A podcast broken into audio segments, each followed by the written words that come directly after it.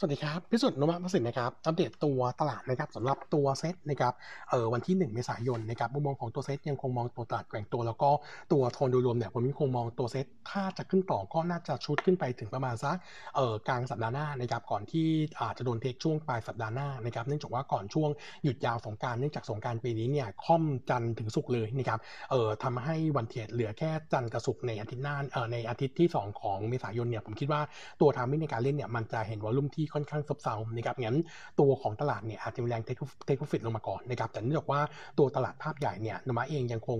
เอ่อมองตลาดอยู่ใน bullish trend ใหญ่นะครับงั้นย่อลงมาผมคิดว่ายังคงน่าซื้ออยู่ แล้วก็ตัวตัวหุ้นถ้ามีอยู่อาจจะ let profit run ได้นะครับส่วนอัปเดตนะครับตัวอเมริกานิดหนึ่งนะครับเมื่อคืนนี้สรุปแล้วตัวไบเดนเนี่ยแถลงผ่านแผนการลงทุนโครงสร้างพื้นฐานนะครับโดยตัวของโครงการ American Jobs Plan นะครับเออวงเงิน 2 ล้านล้านเหรียญนะครับ Nomura คาดว่าน่าจะผ่านสภาได้เนี่ยช่วงประมาณ quarter สามปีนี้นะครับเออเงินที่จะนำมาใช้เนี่ยจะส่วนหนึ่งเนี่ยมาจากเรื่องของการขยับตัว corporate tax rate ขึ้นนะครับจากเดิม 21 เป็น 28%นะครับส่วนที่2นะครับไบเดนเสนอในส่วนของตัว soft infrastructure นะครับผ่านโครงการ American Family Plan นะครับวงเงินเนี่ยประมาณ 1-1.5 ล้านล้านเหรียญนะครับซึ่งน่าจะเออผ่านสภาช่วงของเดือนเมษายนนะครับซึ่งเม็ดเงินที่ใช้ส่วนหนึ่งก็จะมาจากการขยับตัวภาษีบุคคลธรรมดาขึ้น โดยเฉพาะคนที่มีรายได้สูงนะครับซึ่งเออถ้าดูเม็ดเงินรวมกันเนี่ยทั้ง 2 โครงการรวมแล้วก็ประมาณสัก3 0 0แสนล้านเออสามล้านล้านเหรียญนะครับแต่ว่าเออสามล้านล้านเหรียญนี้เนี่ยเออส่วนหนึ่งเนี่ยมาจากเรื่องของการขยับภาษีขึ้น ก็เลยทำให้พอเราดูเน็ตเม็ดเงินที่ใช้จริงเนี่ยเอออยู่ที่ประมาณ 2 ล้านล้านเหรียญซึ่งอินไลน์กับที่นุมระประมาณการไว้นะครับงั้นใน forecast ของ Nomura เนี่ยยังไม่มีการปรับนะครับแล้วก็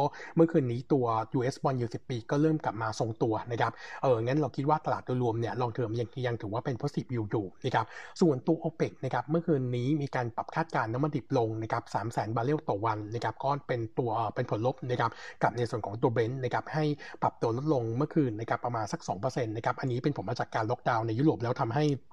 มีการคาดคาดหวังถึงตัว demand ที่น่าจะแย่กว่าที่เคยมองไว้นะครับแต่ว่ามุมมองเราเนี่ยเรายังคงคิดว่าตัวของเอ่อตัวของจำนวนผู้ติดเชื้อในยุโรปที่เร่งตัวขึ้นในช่วงสั้นเนี่ยน่าจะเป็นผลเรื่องของตัวการ์ดที่ตกนะครับหลังจากที่เริ่มมีการฉีดวัคซีนไปแล้วงั้นผมคิดว่าเดี๋ยวพอฉีดวัคซีนไป peak ๆนะครับประมาณสักกลางปีนี้ถึงช่วงประมาณ quarter สามเนี่ยตัวจำนวนผู้ติดเชื้อเนี่ยมันจะหายลงไปเยอะมากนะครับงั้นตัวของ demand แล้วก็กิจกรรมทางเศรษฐกิจเนี่ยน่าจะเร่งตัวขึ้นงั้นผมคิดว่าตัวน้ำมันดิบปีนี้เนี่ยน่าจะเห็นการ perform กลับขึ้นมาได้นะครับงั้น e จีย่อลงมาเนี่ยยังคงแนะนำสะสมตัวหุ้นนะครับส่วนตัวหุ้นรายตัวนะครับวันนี้อัปเดตตัว e a r n i n g preview ของตัว KTC นะครับ earning ของ KTC bottom line quarter 1นะครับคาดการณ์ไว้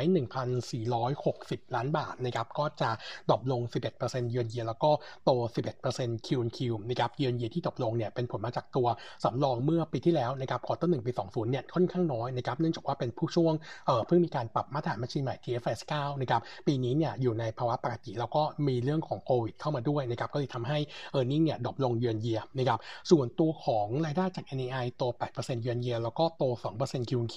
สินเชื่อรวมเนี่ยโตได้ 5%เยือนเยียในขณะที่ตัวนิมอยู่ที่ 14.15%กลับมาฟื้นตัวนะครับ10ปิ๊บ Q Q นะครับเนื่องจากว่า yield loan เริ่มดีขึ้นนะครับส่วนตัวของ ECL นะครับหรือสำรอง quarter นี้เนี่ยเติบโต 13%เยือนเยียแล้วก็ drop ลง2% Q Q เอ่อเยือนเยียที่เพิ่มขึ้นเยอะเนี่ยเป็นผลมาจากตัว loan growth ที่เร่งขึ้นนะครับแล้วก็ตัวสกิลที่ยังคงเปราะบางอยู่นะครับส่วนตัว asset quality เนี่ยถือว่ายังค่อนข้างแข็งแกร่งนะครับเพราะว่า NPL ratio เนี่ยตกลงเล็กน้อย3 bip Q Q มาอยู่ที่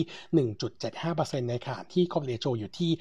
505%นะครับเออตัวของ ATC เนี่ยต้องบอกว่าอุมมองของ earning เนี่ยน่าจะดีแล้วค่อยๆฟื้นตัวจากการ spending ที่ค่อยๆทยอยเพิ่มขึ้นนะครับแต่ด้วยตัวราคาหุ้นปัจจุบันนี้เนี่ยเทรดกันค่อนข้างแพงนะครับเออเทรดกัน price per book เนี่ย 9.2 เท่าบน ROE ที่ 25%ขณะที่ในอดีตเนี่ยตัวราคาหุ้น KTC เทรดการไพป์บุ๊กเนี่ย 4.4 เท่านะครับบน ROE ที่ 29%ซึ่งทำให้เราคิดว่าราคานี้ถือว่าค่อนข้างแพงเกินไปนะครับโนบ้าเองยังคงให้ t a r g e t price เดิมคือ 65 บาทนะครับจึง downgrade คำแนะนำนะครับจากเดิม neutral ลงไปเป็น reduce นะครับเออ technical view นิดนึงนะครับเราอยากแนะนำสวิตนะครับจากการถือ KTC ไปที่ EON นนะครับเนื่องจากอะไรเนื่องจากว่าอย่างแรกเลยคือ ตอนนี้ราคาหุ้น target price เราเนี่ยเออเมื่อเทียบกับตัวของตลาดแล้วเนี่ยถือว่าเป็น downside 18%นะครับ ในขณะที่อีออนเนี่ยให้เราให้ fair price ที่ 235 บาท เทียบกับราคา market เนี่ยมี upside มากกว่านะครับ เรื่องที่ 2 ก็คือขาของ e a r n i n g นะครับเทียบกัน quarter ต่อ quarter เนี่ยเอ่อ quarter หนึ่งของ KTC กับ quarter เอ่อ quarter สี่ของตัวอีออนเนี่ยถือว่า perform ดีพอกันนะครับ outlook นะครับในส่วนของตัวเอ่อเอ่อตัวตัวตัว quarter สองของ KTC กับ quarter หนึ่งอีออนเนี่ยก็ตัวของอีออนน่าจะมีภาษีดีกว่า เนื่องจากว่าสำรองของอีออนเนี่ยเขาใส่ไปเต็มๆเมื่อช่วงประมาณปีที่แล้ว quarter สามนะครับงั้น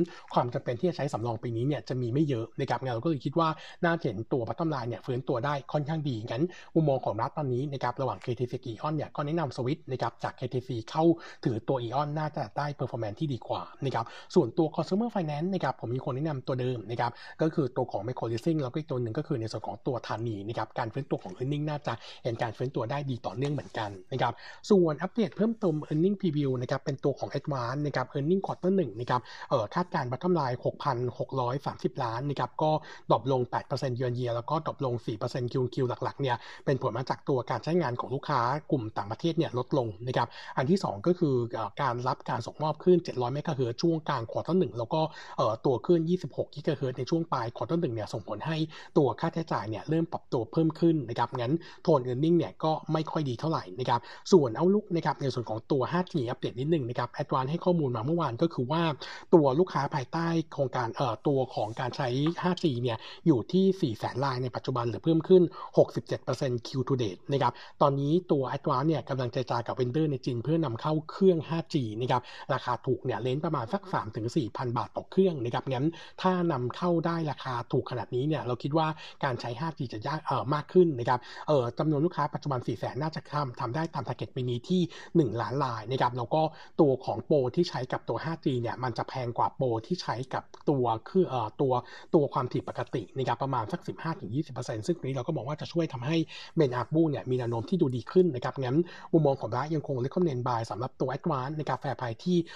218 บาทนะครับเออผมขออนุญาตอัปเดตอีกตัวหนึ่งนะครับเป็นตัว Land and House นะครับ Land and House เนี่ยตัวเอ่อตัวของตัวเลข Pre-sale Quarter 1นะครับที่เราเช็คมาเนี่ยตัวเลข สูงถึง 7,500 ล้านบาทนะครับเพิ่มขึ้น 34%เยือนเยียแล้วก็เพิ่มขึ้น 41% Q Q หลักๆเนี่ยมาจากตัว low-rise นะครับ presale อยู่ที่ 7,200 ล้านโต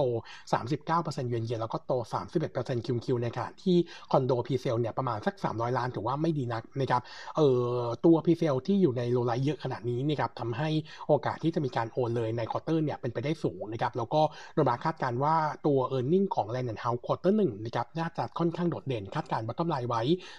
1,750 ล้านนะครับ โต 30%เยือนเยียแล้วก็ drop ลง 29% Q Q ถ้าเป็นไปตามคาดเนี่ย earning quarter หนึ่งจะคิดเป็น 23%จากเป้าทั้งปี ซึ่งถือว่าค่อนข้างสูงนะครับ งั้นมุมมองของเราสำหรับตัวแลนด์เฮาก็แนะนำ trading buy ให้ fair price ที่ 9.2 บาทถือว่าเป็นหนึ่งในกลุ่มหนึ่งในกลุ่มของ property หนึ่งในตัวของกลุ่ม property ที่ดูแล้วค่อนข้างน่าสนใจ แล้วก็เอ่อตัวของ e a r n i n g ถือว่าเติบโตได้ดีด้วยนะครับก็แนะนำสะสมสำหรับตัวของ Land and House นะครับ